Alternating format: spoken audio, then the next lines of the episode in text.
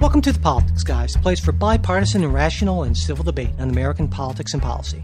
I'm Michael Baranowski, a political scientist at Northern Kentucky University. I'm joined today by Cleveland area attorney and Republican factotum Jay Carson. Hey, Jay. Good morning, Mike. Hey, how are you? I- am doing well. How about you? Well, I can't. I can't complain. Well, that's uh, that's yeah. good to hear. You made it through the first show. Yeah. So you know, it's been quite a while since we've done a listener comment show, and we've got a bunch of things uh, in the queue. So if you are ready to go, we can just have at it. Yeah, yeah, let's okay. go. Well, let's start with Eric, who asks, What do you think of the various purity tests going on in the parties? I want to know how Mike, the Marine, is anti gun. Um, well, First off, I wanted to say I'm uh, I'm not actually anti-gun, and, and he's just anti you having a gun. well, no, I actually it's, it's, more that my wife is anti me having a gun, but that's a whole other story. She's probably well, she's not probably she is far wiser than I am, but. Uh, to me, uh, I, that's two separate things, sort of. I am not anti-gun. I'll address this this personal side first. I am sort of pro reasonable gun regulation. So I've talked about this before. I am for, for instance, uh, licensing requirements, registration requirements, a national registry. I am for uh, basically putting some of the same constraints on gun ownership as as we do on our ability to operate a motor vehicle. And to me, that's not being anti-gun. I would never ban people from having guns who are qualified and have the requisite training to use them properly and safely any more than I would ban those same people for using motor vehicles. So I am pro gun regulation, but I am not anti gun. Um, that's the more kind of specific part of the question addressed at me. As for the question of purity tests, I am not at all uh, a fan of purity tests. I think um, I believe that uh, my party can be a big tent. Now there are certain obvious things that I think kind of disqualifies you from maybe both major political parties. So if you are in favor of, I don't know, like genocide or, or white power or something like that, well, then yeah, that to me is a, if you want to call that a purity test, then okay. But the idea that we can't have differences of opinion on some of these things, you know, I, I am I am to a certain extent, I guess you could call me pro life sympathetic. Um, and I am pro nuclear power. And on those grounds, I think there are a number of folks on the progressive left who would say that I'm not a real uh, Democrat. And so, to the extent that those things are purity tests, I'm, I'm definitely not for those. And and I think just like on the right, saying that well, you either support President Trump or you're not, or you're helping the Democrats or you're one of the enemy. I, I think that those things are ridiculous and wrongheaded as well. So that's my view on purity tests. Jay, what do you think? Um, you know, I my my uh, I I think I agree with you on most all those those things. Um, uh, yeah, I I think there there ought to be room in, in big tents. Um, what's happened is is you there's there's been just more and more um, defections one way or the other, and and uh, you know, particularly I mean, there used to be uh, not uncommon to have a lot of uh, pro-life Democrats, pro-gun mm-hmm. Democrats, um, and uh, even some some uh, pro-choice Republicans, who I think are are still there. I think there's probably more pro-choice Republicans than there are pro-life Democrats uh, if you're just looking at congressional makeup today. But um, no, I, I, think that's that's that's too bad, and and it's a weird sort of thing when you consider that so much of our politics used to be uh, regional. Uh, mm-hmm. It used to be based on here's what's good for my district. Uh, here's what's what's you know what can help my state. here's you know the industries that that they work, and, unless there's these bigger ideological pieces. Um, so I think that's that's unfortunate. Yeah. I, I, don't know that there's a yeah, solution for it, but um, so so so there you go, Eric. Both Jay and I are anti-purity. yeah. So um, next we have Alex, who has a question. I think that's directed much more at you, Jay, than oh, it is at me. But I, will right. also, I think, answer it. Um, Alex would like to understand why conservatives fear uh, Bernie Sanders or Elizabeth Warren's democratic socialism so much. He writes, They even say that they wouldn't think twice about voting for Trump ahead of these two. And the fact that such intellectually honest commentators can actually support a man such as Trump, who is literally just an awful human being in every way, over Bernie, who might be close to the opposite, scares me to the same extent that socialism seems to scare those commentators. I yeah. see many reasons for the socialist hear my, hear my quotes there, policies right. Bernie is proposing uh, about things like stagnant wages, automation, healthcare, cost rising, student loan debt, where quote unquote capitalist policies have aggravated or failed to solve these issues. Issues. I don't see how addressing these issues through policies already commonplace in other countries will somehow lead us to communism or to become a socialist hellhole. The country's love for individual freedoms and capitalism will still have staunch supporters, and that make and that makes ideas of some sort of domino like descent into communism laughable, in my opinion, considering that no one, especially Bernie, wants communism in any way, and considering that it's so difficult to get legislation passed on even one of these issues, let alone getting full on socialist policies passed on all of the above. So, Jay, what, what do you think about that? Well, I think that's a good question, and there are there are some assumptions in there I, I challenge. First off, you think that uh, um, you, we can't you, you can't go downhill quickly with socialism. I, I point to Venezuela, um, uh, and and what had happened there. Um, they had a you know maybe not not great government, but uh, uh once once the Chavez regime came to power, things went downhill pretty pretty quickly. Um, but before you move on, let me just say that I think that is about the most inapt metaphor or analogy that you've that you have given in in these many years of history really? that we have on this show because of Venezuela's uh, history, democratic history, revenues, and right? institutions yeah. is so much weaker than ours, and so I think that uh, Venezuela's slope certainly was a slippery one. But that comparison, I I, I utterly reject that comparison. But I, I wanted to just throw that in there before you went on because I know you have some other issues or, or, or, thoughts on Alex's question. Yeah. No, and the other thing I was, I was responding, it reminded me of um, the famous quote uh, of uh, Bill Buckley said back sometime in the 60s that uh, the problem with capitalism is capitalists. Um, the problem with socialism is socialism.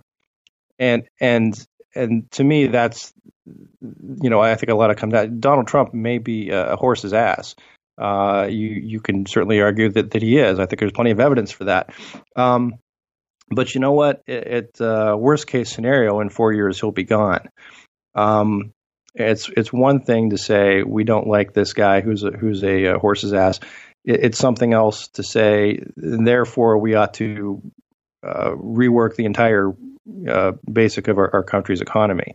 Um, the proposals that that uh, Warren and Sanders are putting forth um, it may not be the classic socialism in, in terms of the um, ownership of the means of production, you know, communism ownership of means of production, but they're they're a tremendous transfer, uh, confiscation, and then transfer of wealth. What they're talking about, and they're talking about spending that uh, is orders of magnitude beyond uh, anything that the Obama administration was was even uh, proposing. Um, so I, I, think that's that's that's problematic. And and, and once you get into that, um, then it, it, becomes more difficult to get out. We will we will survive Donald Trump, right? Um, uh, but but I don't know that you know the, the lasting impacts of of you know a Green New Deal um, would be felt for for generations. Uh, and and that's that's I think the the concern is that I I don't care for Trump personally.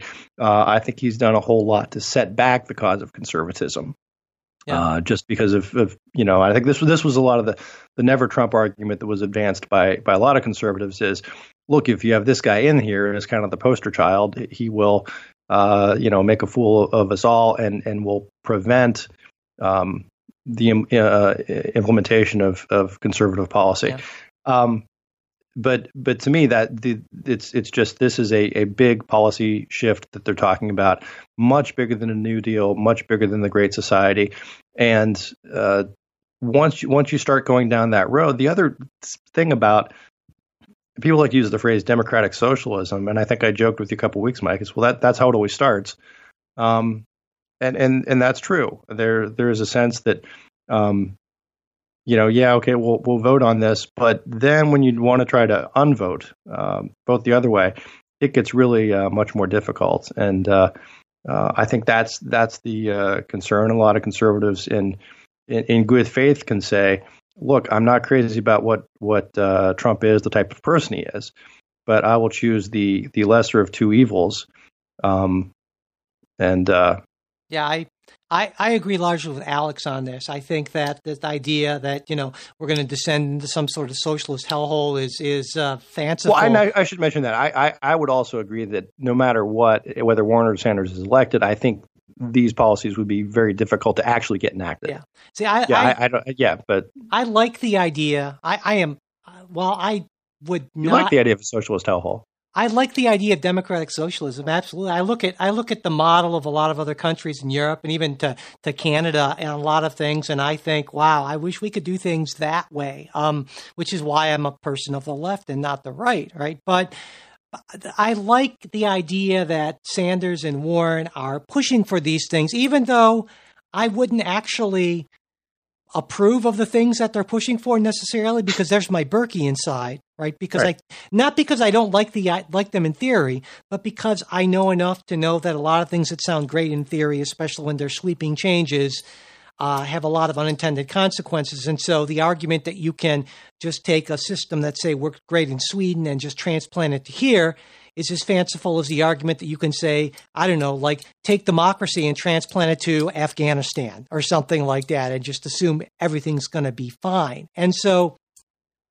that said, I think they serve a valuable and important purpose because I feel like our politics has, our domestic politics in many cases has shifted so far to the right, so far toward advantaging those who have great wealth and power that these voices are an important counterpoint and it helps to at least try to shift the argument a little bit back toward what I consider more of the center, and so I find them to be valuable in that way. And so, uh, uh, while I I do not think that either of them would make a very effective president, I am glad they are out there making their case for those policies. Okay. All right. Um, next we have Sam, who wants to know how can the right tell the American people to support the troops when they send them off to get killed? I do not understand how sending them to war is the way to support them. Wouldn't it be more support to bring them home? Well, I'm not the right. I'm not even part of the right. right. So, Jay, But I'll you are the you- troops. Yeah, I, I, I was the troops at one point. Yeah, a troop. Yeah. Um, uh, and I supported you. yes, you Um, did. uh, no, I, I think there's look. y- You have to be a little realistic here, and and and Mike, you can back me up on this. Is well, what do we expect our military to do? I mean, why is it that we have them? Uh, and again, this this comes back to one of these uncomfortable truths: is that um, we we have them to go fight and and kill other people, right? When you when you come down to it, um, uh, sure, it, it's great when you can have the National Guard that helps out in, in uh, uh, you know natural emergencies and and stuff like that, uh, natural disasters. But uh, as a you know factor, look, look, the, United States has never been invaded since 1812. Maybe a couple little incursions from the Mexicans at the you know turn of the century kind of thing, or um, unless you're not unless you're counting the Civil War, but uh, you know, so we we have have never had that need for like a real domestic uh, defense from an of an invading power. Uh, as such, you know, we have sent our troops abroad to to defend uh, what uh, the the government believed to be its interests at the time. Um, I mean, that's that's why we have uh, a, a military, and I. Um, if the idea were just to, to keep them all at home, then it, it wouldn't be a very effective military. I mean, I'm not trying to say that we we shouldn't um, you know every engagement should be weighed very carefully um, before troops are deployed but I, you know don't, I, I don't want to be too too simplistic or, or glib about it but but it's kind of like that's what they're there for Yeah, I, I don't disagree with any of that. Uh, but I think the larger issue is, and, and something sometimes that gets a lot of people upset is these what are called sometimes called chicken hawks. Uh, these folks who have no skin in the game, who have who know not only uh, have not ha- have not served, but don't even really know anyone who serves, and send off the, and send people off, you know, these other people off to serve. Because if you look at we we in the 20th starting in well since the end of the draft really in the you know in the 1970s we've really developed a huge split between our military culture and the rest of our society. It didn't used to be that way. You used to look in Congress and see right. all sorts of people who had served or new people had served and so forth. But now that's that's almost not the case at all. And, you know, the data will show you that it's pretty much, you know, in the South, in certain areas by military bases. This is where a disproportionate number of folks come from. You know, at my, uh, at my uh, university's uh, commencement ceremonies, they do a thing where they say, you know, will all the uh, members of the military uh, stand? And I'm like, of all the faculty and people, administrators and all that university, I'm like one of two or three people, I think, who who stands up. And that just that just illustrates that gulf. If we if that had been that same thing 30, 40 years ago, it'd look a lot different. And and that is a big problem. You know, I I understand the reasons for ending the draft, and there were a lot of them, uh, just in terms of an efficient uh, military force. But this idea of shared sacrifice, of you know everyone having some sort of common interest and common thing at risk when we send off our troops to fight. I think that's important, and I think we lose that when the when the elite culture on both the left and the right consists almost entirely of people who have who have never served, uh, who have largely not served anyone except for their own interest in scaling the greasy pole of the meritocracy, and that's a huge problem. uh, the greasy pole is always a huge problem. Yeah. So. Um, no, would would you would you say though that the is, is there more reticence to send troops abroad than perhaps there there used to be? I don't. Uh, I don't. Or is, don't or is there less? Or is there less because we have an all volunteer military now? I think it, it's less because it's all volunteer. Yeah, yeah, absolutely, absolutely. Well, they signed up for it, you know, but yeah. but that doesn't mean you can just throw people in harm's way willy nilly. Yeah. And I don't really think that that's for the most part uh, the case. But I think the larger issue is again that it's a lot easier to it's a lot easier to make cavalier decisions when you don't have any skin in the game or any sort of personal interest when we have this military culture that's just those people in the south who do this stuff yeah. and they volunteer and you know so that's i think that's a big problem. Yeah. All right uh moving on. Steve's question for us is this. Wow okay i just read the question it kind of took me aback uh if you were the Speaker of the House or even President, what would be your plan to heal the division in this country? No reaching across the aisle, which is a talking point, a generality, and not specific enough a response. Also, if you were Speaker or in Congress, what would you propose to limit the executive branch in light of the last several administrations, possibly even dating back to Truman, holding too much power in our governmental structure? Now, Jay, you know why I said wow. Um, yeah, I'm going to take a minute. A I'm, yeah. I'm going to let you take first crack at this oh, one. I get first crack oh, at this. Yeah. And I can't, I can't just reach across no, I, am going to get a um, minute to talk, I think, while you answer. I, I, I, would say um, there there are a lot of things in our, our country, a lot a lot of topics upon which we can have agreement, uh, where we could force some, forge some compromise, and rightly or wrongly, uh, Republicans are not as adverse to spending money as they used to be. Uh, so, if I were the Speaker of the House, Speaker of a Democratic House, I think there were a lot that a lot of things you could do on infrastructure, for example, where you could get some bipartisan buy-in. There are a lot of pieces on healthcare, uh, going back to um, uh, Obamacare, where I think you could have had a bipartisan bill that would have been, you know, if you just want to say, okay, let's protect pre-existing conditions, uh, keep kids on their uh, uh, parents' insurance till 26, or, or, or whatever, you know, that number you want to come up with, and other little tweaks that that could have been made, and maybe a modest Medicare expansion, Medicaid expansion, uh, without creating this whole new system of of uh, uh, exchanges and, and so forth and subsidies and all that.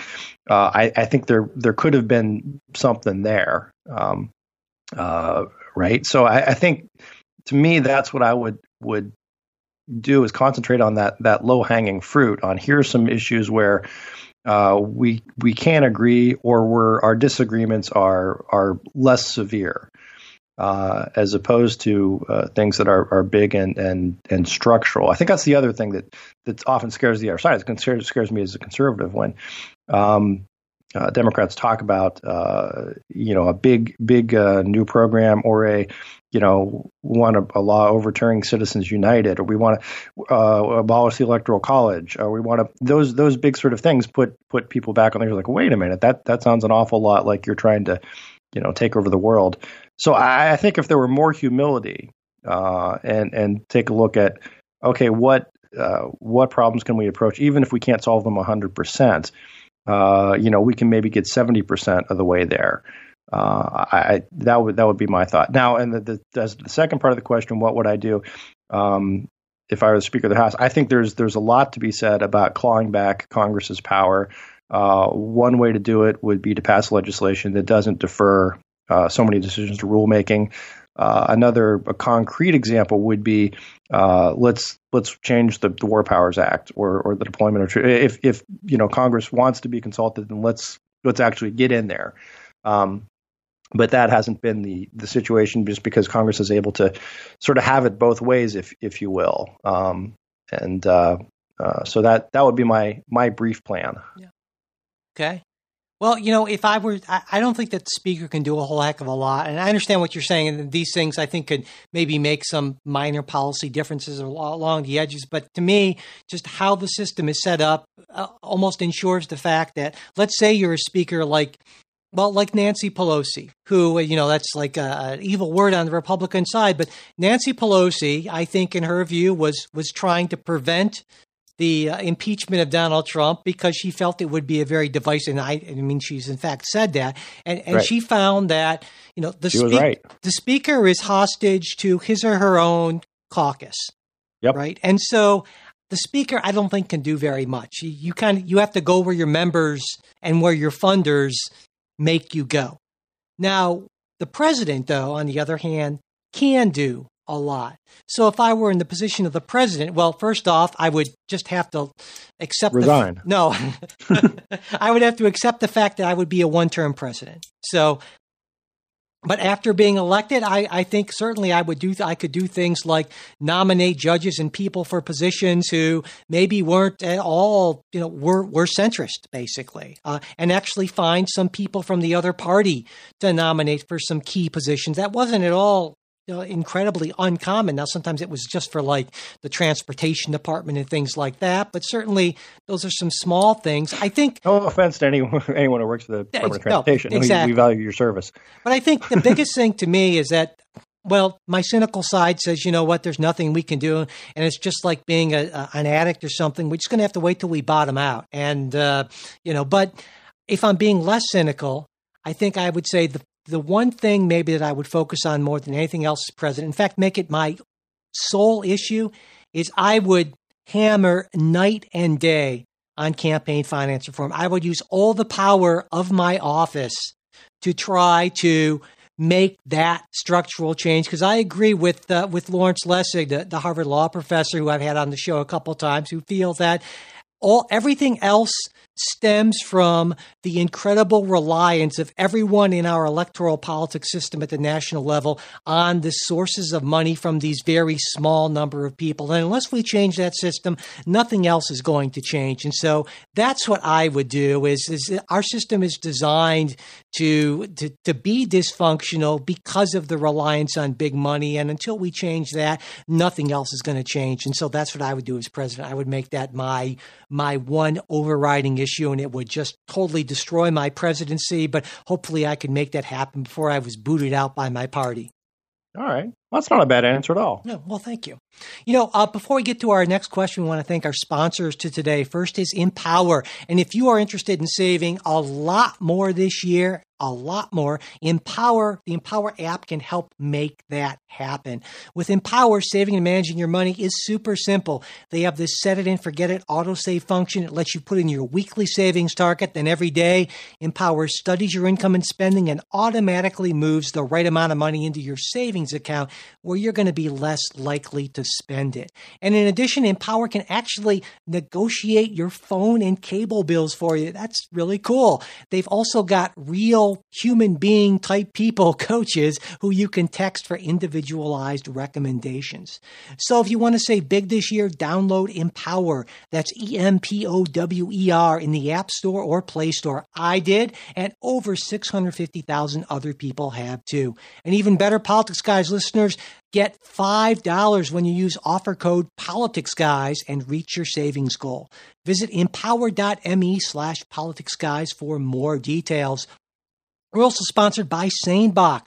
Until recently, uh, my inbox, Gmail, was just a, oh, a frightfully bad. Uh, but SaneBox changed that entirely because as your email comes in, SaneBox keeps only the important messages in your inbox. Everything else they send to your Sane Later folder, which means you immediately know what messages to pay attention to and what stuff can wait until you have the time. They also have a bunch of other great features like Sane Black Hole. That's where you can put messages from annoying senders you never want to hear from again. And Sane Reminders, which is this great feature that lets you know if someone hasn't replied to your email by a certain date. And best of all, you can use SaneBox with any email client or phone anywhere you check your email. So see how SaneBox can magically remove distractions from your inbox with a free two-week trial. Visit sanebox.com slash politics guys today to start your free trial and get a $25 credit. That's S-A-N-E-B-O-X dot com slash politics guys.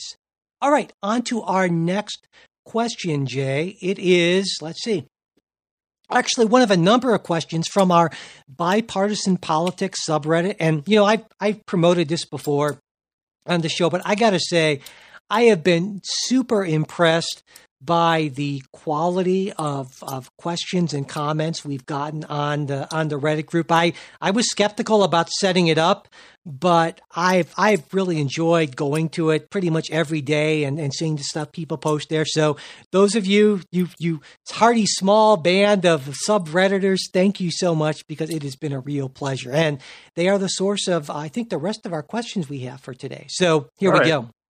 Um, and the names will sound really weird because they're Reddit names, but right. you know who you are.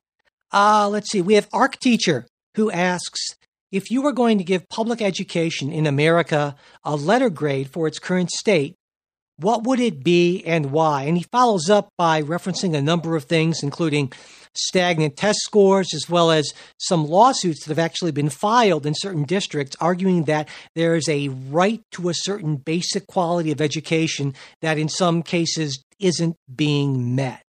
Uh, so, Jay, what, what grade would you give public education in this country? Well, it's kind I of mean, a, I, I, go ahead. Yeah, I, I weighed into this first of all saying that uh, for me to have any expertise in public education across the country, everywhere, I I, I don't. Um, I I did work uh, a lot with um, public education issues uh, in Ohio like 20 years ago when we had those kind of issues. We had a, a lawsuit challenging our school funding system. Um, my sense is I don't think you can give one grade, maybe you give two grades. I think there are a lot of places, a lot of schools that are doing incredible jobs. They're doing much better than what they were doing uh, 10, 20, 30 years ago. Uh, and then there are other districts which uh, have been failing and continue to be failing. Um, and the reasons for uh, it's sort of a, a Tolstoy thing of um, all happy families are alike uh, and and unhappiness uh, is wherever the rest of that goes. different, yeah. Yeah. so I, you know, I think there are there are plenty of, of places where you have the great combination of, of a, a solid uh, tax base uh, to fund schools. You have uh, uh, parents who are educated and involved in their kids' lives. you have a lot of resources. you have a, a safe community. You know, everybody's getting breakfast. All those kind of things uh, you have other districts where that's not the case. Yeah. And it could be directly related to the school issues. It could be direct. It could be related to addiction issues. It could be related to um, uh, just just parental involvement. It could be related to uh, Im- immigration or legal status. It, there there are uh, so many of, of, those other things, and I think that that's part of the you know problem is is we're asking um, we ask our schools to do so much, um, and, and, there are a lot of social problems that manifest themselves in schools, um, but it's not necessarily within the, the school's power to be able to to solve those. Yeah. So that's that's my that's my sense, and and again, that's without looking at any specific data. That's just looking at what I know from Ohio and and local sure. stuff.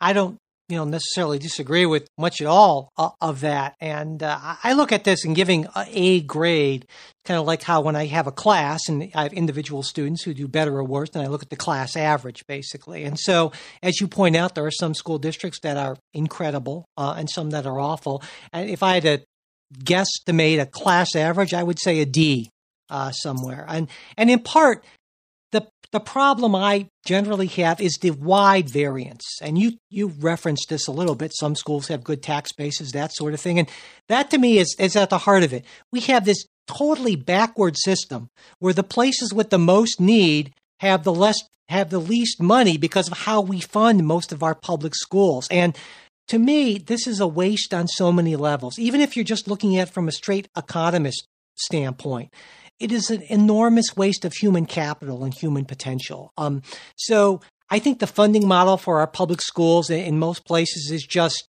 just crazy basically.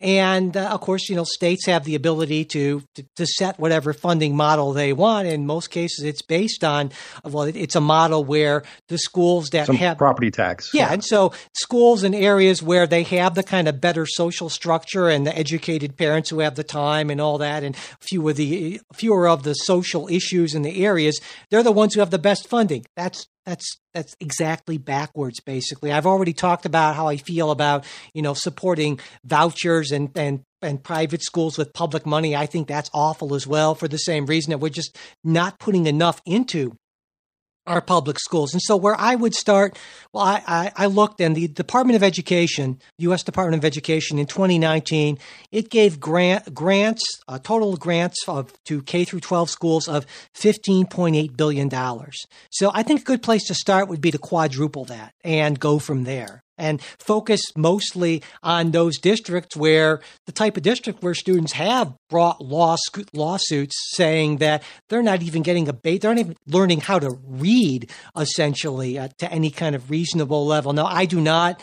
I think the argument that there is a constitutional right to a basic education is uh, a stretch. Now, state constitutions might state be different. Constitutions yeah. can be different, yeah. But uh, but still, that was that would that would be at least one step, and that's not you know I mean uh, uh what that would be uh, sixty billion dollars. That's a drop in the bucket, and so that would just be a tiny bit of a start. But I think states need to look much harder at their at their funding model and stop giving the most money to the places that need it the least, and the least money to the places that need it the most. I, was going to say that, that's your answer for everything is quadru- quadruple the spending, but we can leave it there. Okay. Okay. Uh, um, and, yeah. Okay. Next, we have Ghost Dog, who had some okay. questions for us on the party system. And so, okay. to kind of condense and summarize here, he, uh, Ghost Dog, I don't know if he or she is wondering if we believe the parties are as polarized as the media tends to claim.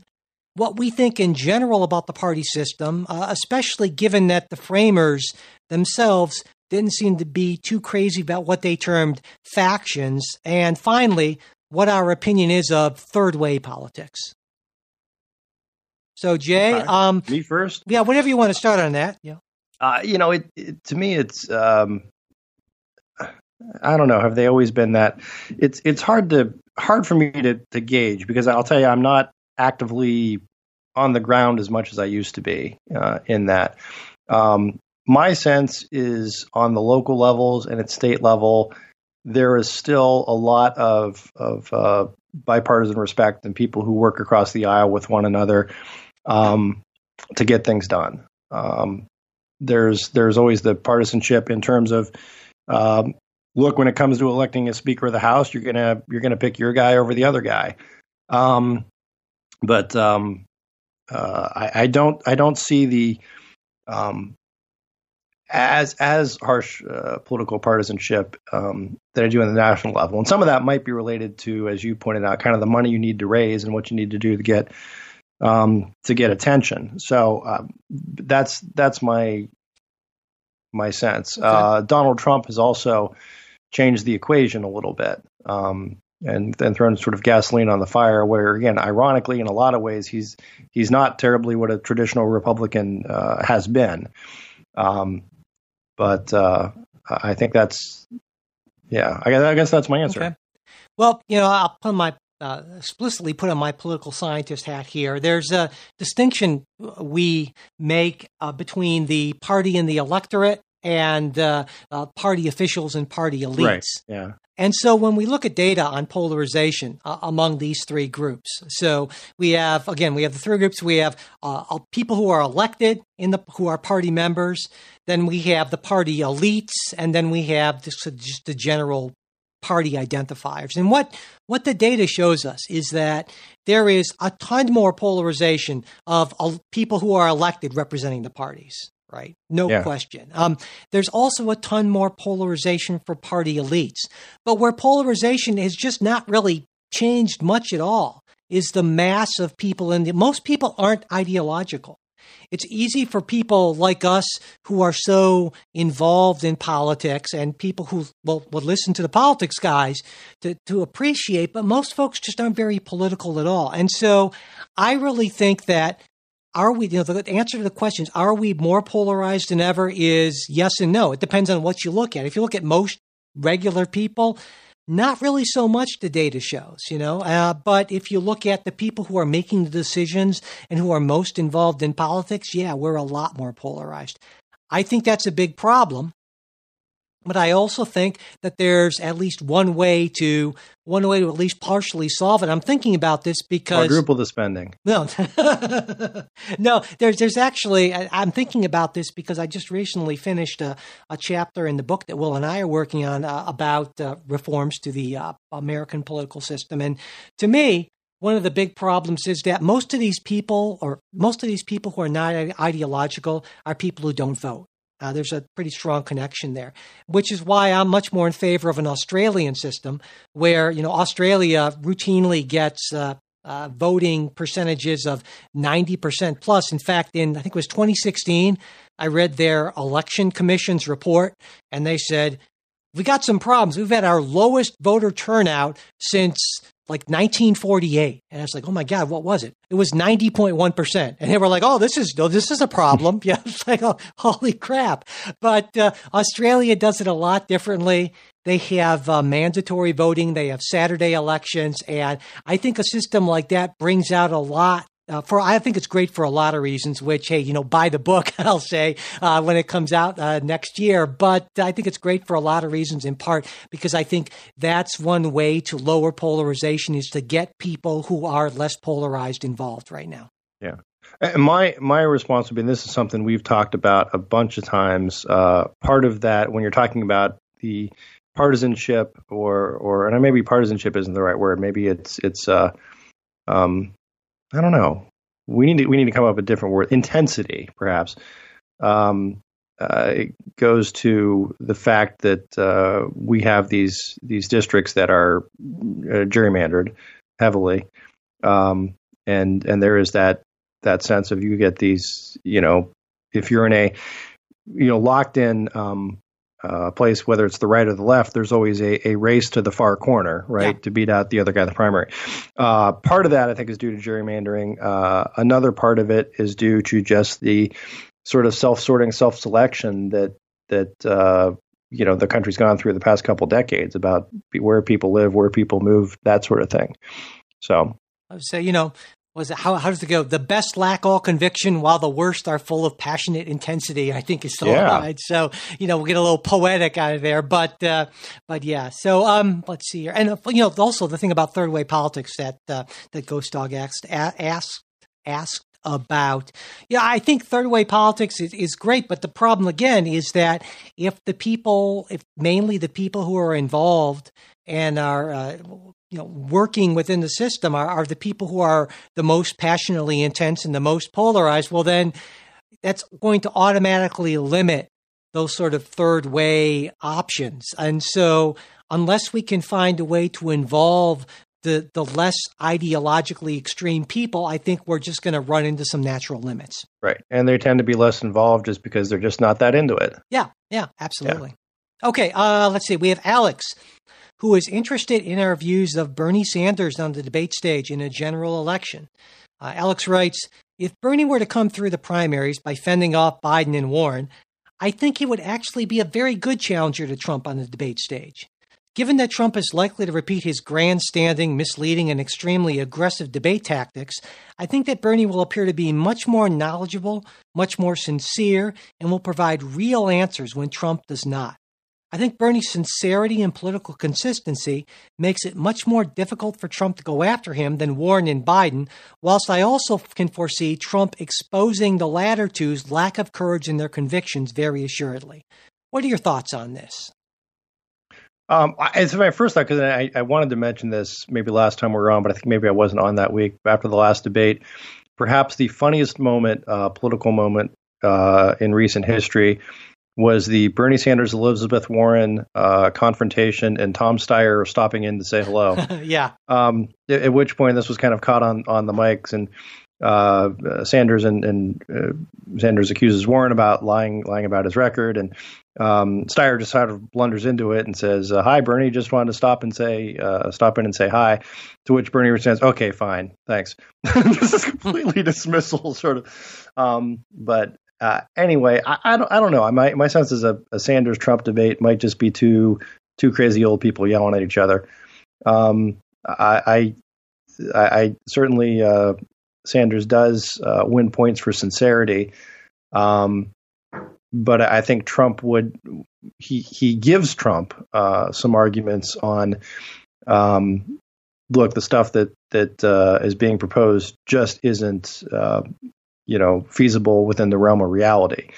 Uh, as opposed to Biden, who would have a, a more moderate view, and Biden could campaign on the um, uh, look, I'm not here to fundamentally uh, rework your economy, um, but I'm just not as big a jerk as this guy. Um, and I think that's, I think that kind of plays into what the question I answered earlier is is uh, uh a lot of people would prefer the distasteful uh, Donald Trump, uh, who worst case scenario they know will be gone in four years, as opposed to a complete economic reordering.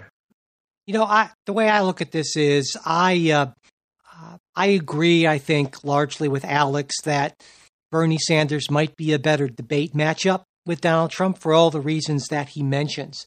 But I also know that almost all the research that we have on debates show that they don't really move the needle much. They don't change people's opinions very much, uh, maybe a tiny bit at the margins. And so I have to weigh what that tiny bit of difference might be uh, against what I think, uh, how much I think a Bernie Sanders candidacy might, on one hand, energize the progressive left, but on the other hand, energize not just the right, but perhaps a lot of moderate voters. And so when I look at what I think the coalition that a successful Democratic challenger to Donald Trump is going to have to be because we have an electoral college, I, I see, certainly, I see Bernie Sanders or Elizabeth Warren racking up some pretty big margins in California and uh, New York and some other places, but that's not where we need to win.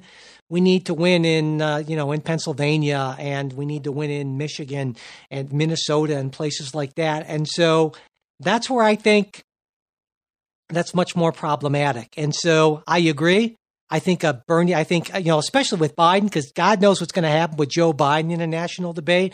Uh, that that's that's a scary thought. You know, uh, I've been actually been asked, and, and, I guess I didn't respond to the question appropriately because I was thinking just more in terms of overall election electability as sure. opposed to debate specifically. Yeah. But yeah, and like I said, that, that's how I because debates are a means to an end, of course, uh, to to get to getting elected, and so you know, Alta, at this point, I, uh, I've been talking a lot about this again, back and forth with some folks on the uh, bipartisan politics subreddit group. That uh, that you know, I, I, really think in terms of electability, if she could find a way to somehow break through uh, the into the into the front rank, like a, like an Amy Klobuchar would be would be great. Uh, you know, but I don't I don't see that really happening.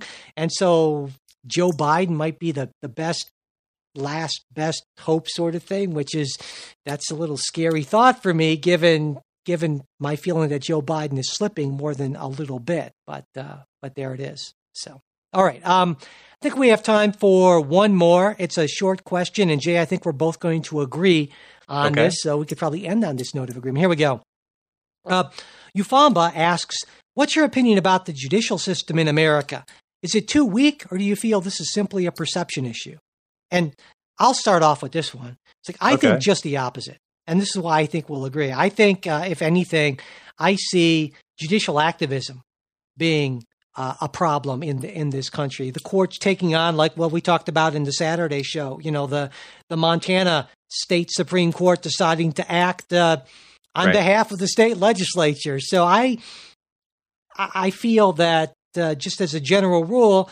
That courts should defer to the democratically elected institutions because they're not democratically elected. And justices and judges on both sides tend to be these days, or maybe for the past, oh hell, I don't know, Jay, what century, been yeah. been far too willing to substitute their judgment for that of the democratically elected branches. So I would actually argue just the opposite: that the judicial system is uh, taking too much on itself, and that a lot more things should work themselves out through the democratic process. Uh, yeah, I can't disagree with that. Um, I guess I'm not sure the question if it's you know what do we think of the judicial system? That's kind of like one of those uh, so, what do you think of the Roman Empire? Right? I mean, it's kind of well, there's some good stuff. Some good points. Yeah, stuff, yeah. You know, I mean, there's you know, uh, but there's a lot going on. Um, yeah, generally, I, I think that's. I think Mike's right. I mean, if we're talking about its its proper role, it is it is to uh, defer to the legislature uh, where where appropriate, and uh, to be a, a you know body that that determines the law rather than determines policy. And just say where appropriate is important because I would certainly yeah. say that there are certain instances where sure. something is being done that's illegal or unconstitutional. You're right. Yeah. yeah. And, and also, uh, and I wanted to say the not making policy thing. I wanted to jump on on that too because as as Jay, you can you can explain this better than I can, but there are instances where the court can reach a certain decision in a narrow way and also yeah. in a broad way. And just because the court rules on an issue of legal or constitutional importance does not mean they have to take that next step and mandate policy solutions. Yeah, right. No, absolutely right. All right. Yeah. So I think we I think we're in agreement there. Yeah, well, it's always nice to end on a note of agreement. So we will just we'll stop now while we're ahead. But everyone, we really do appreciate you listening to this week's show, and we do hope you check out our sponsors, Empower and SaneBox, and you'll find links to both of them in the show notes. And again, we still do appreciate your your support, and that's really the majority of what helps keep us financially afloat. And of course, as a monthly sustaining supporter on Patreon, you get special bonus content, completely ad-free episodes and more. Check it all out. Patreon.com slash politics guys. And if you want to get in touch with us, that's mail at politicsguys.com. There's our bipartisan politics subreddit, URLs in the show notes, our Facebook page, facebook.com slash politicsguys page, and we're on Twitter at Politics Guys. And hey, if you aren't already a subscriber, we would appreciate it if you do subscribe and leave ratings and reviews, and most especially share your favorite episodes.